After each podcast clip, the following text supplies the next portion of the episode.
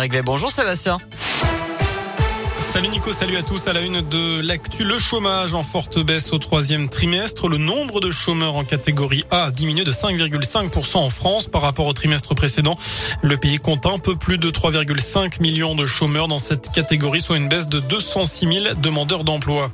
Autre bonne nouvelle, Auvergne-Rhône-Alpes est en tête des régions qui recrutent le plus, à égalité avec l'Île-de-France, selon le baromètre du site Région Job. Ces deux régions représentaient chacune dix-huit pour cent des offres en C D I, C D D et en alternance au niveau national au troisième trimestre. Et Auvergne-Rhône-Alpes reste la première région qui recrute le plus en intérim. Il vendait des cigarettes à la sauvette en pleine rue. Un habitant de Beauregard a été condamné à six mois de prison avec sursis et sept mille euros d'amende. Les faits remontent à l'année deux mille dix-neuf à Trévoux. L'homme de quarante-huit ans se garait sur une place handicapée et revendait la contrebande directement aux clients. Je n'ai fait que dépanner mes amis. Voilà ce qu'il a déclaré à la barre, selon le Progrès. Le coup de gueule des surveillants pénitentiaires à la maison d'arrêt de Saint-Quentin-Fallavier. L'U F A P UNSA dénonce l'explosion des projections. trois mille cinq cents objets ont été lancés depuis l'extérieur depuis le premier janvier, dont seulement mille quatre cent quarante récupérés. De la drogue, de l'alcool, des téléphones ou encore des armes blanches.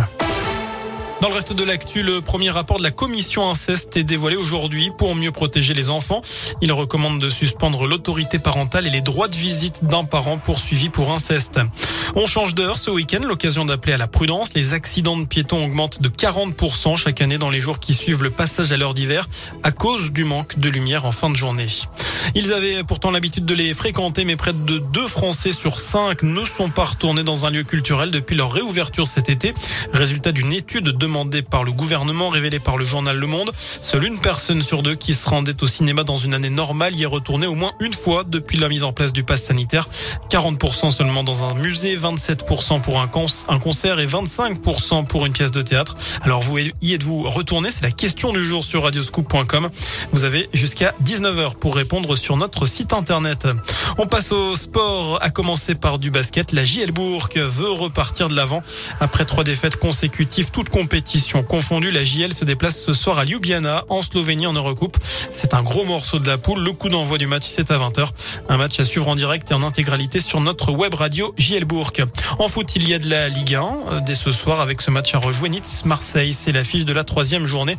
Elle avait été interrompue en août dernier après des incidents. Et puis, vous avez peut-être déjà joué au marchand ou à la marchande quand vous étiez petit. À Perpignan, les enfants peuvent le faire, mais en vrai, tous les mercredis, un hypermarché de la ville met à disposition l'une de ces caisses aux enfants de six à douze ans pendant deux heures dans des conditions réelles, c'est-à-dire qu'ils bipent les articles de leurs parents, encaissent, rendent la monnaie avant de repartir avec un petit diplôme. L'initiative cartonne et l'enseigne pourrait l'étendre à tout le pays. Voilà pour l'essentiel de l'actualité.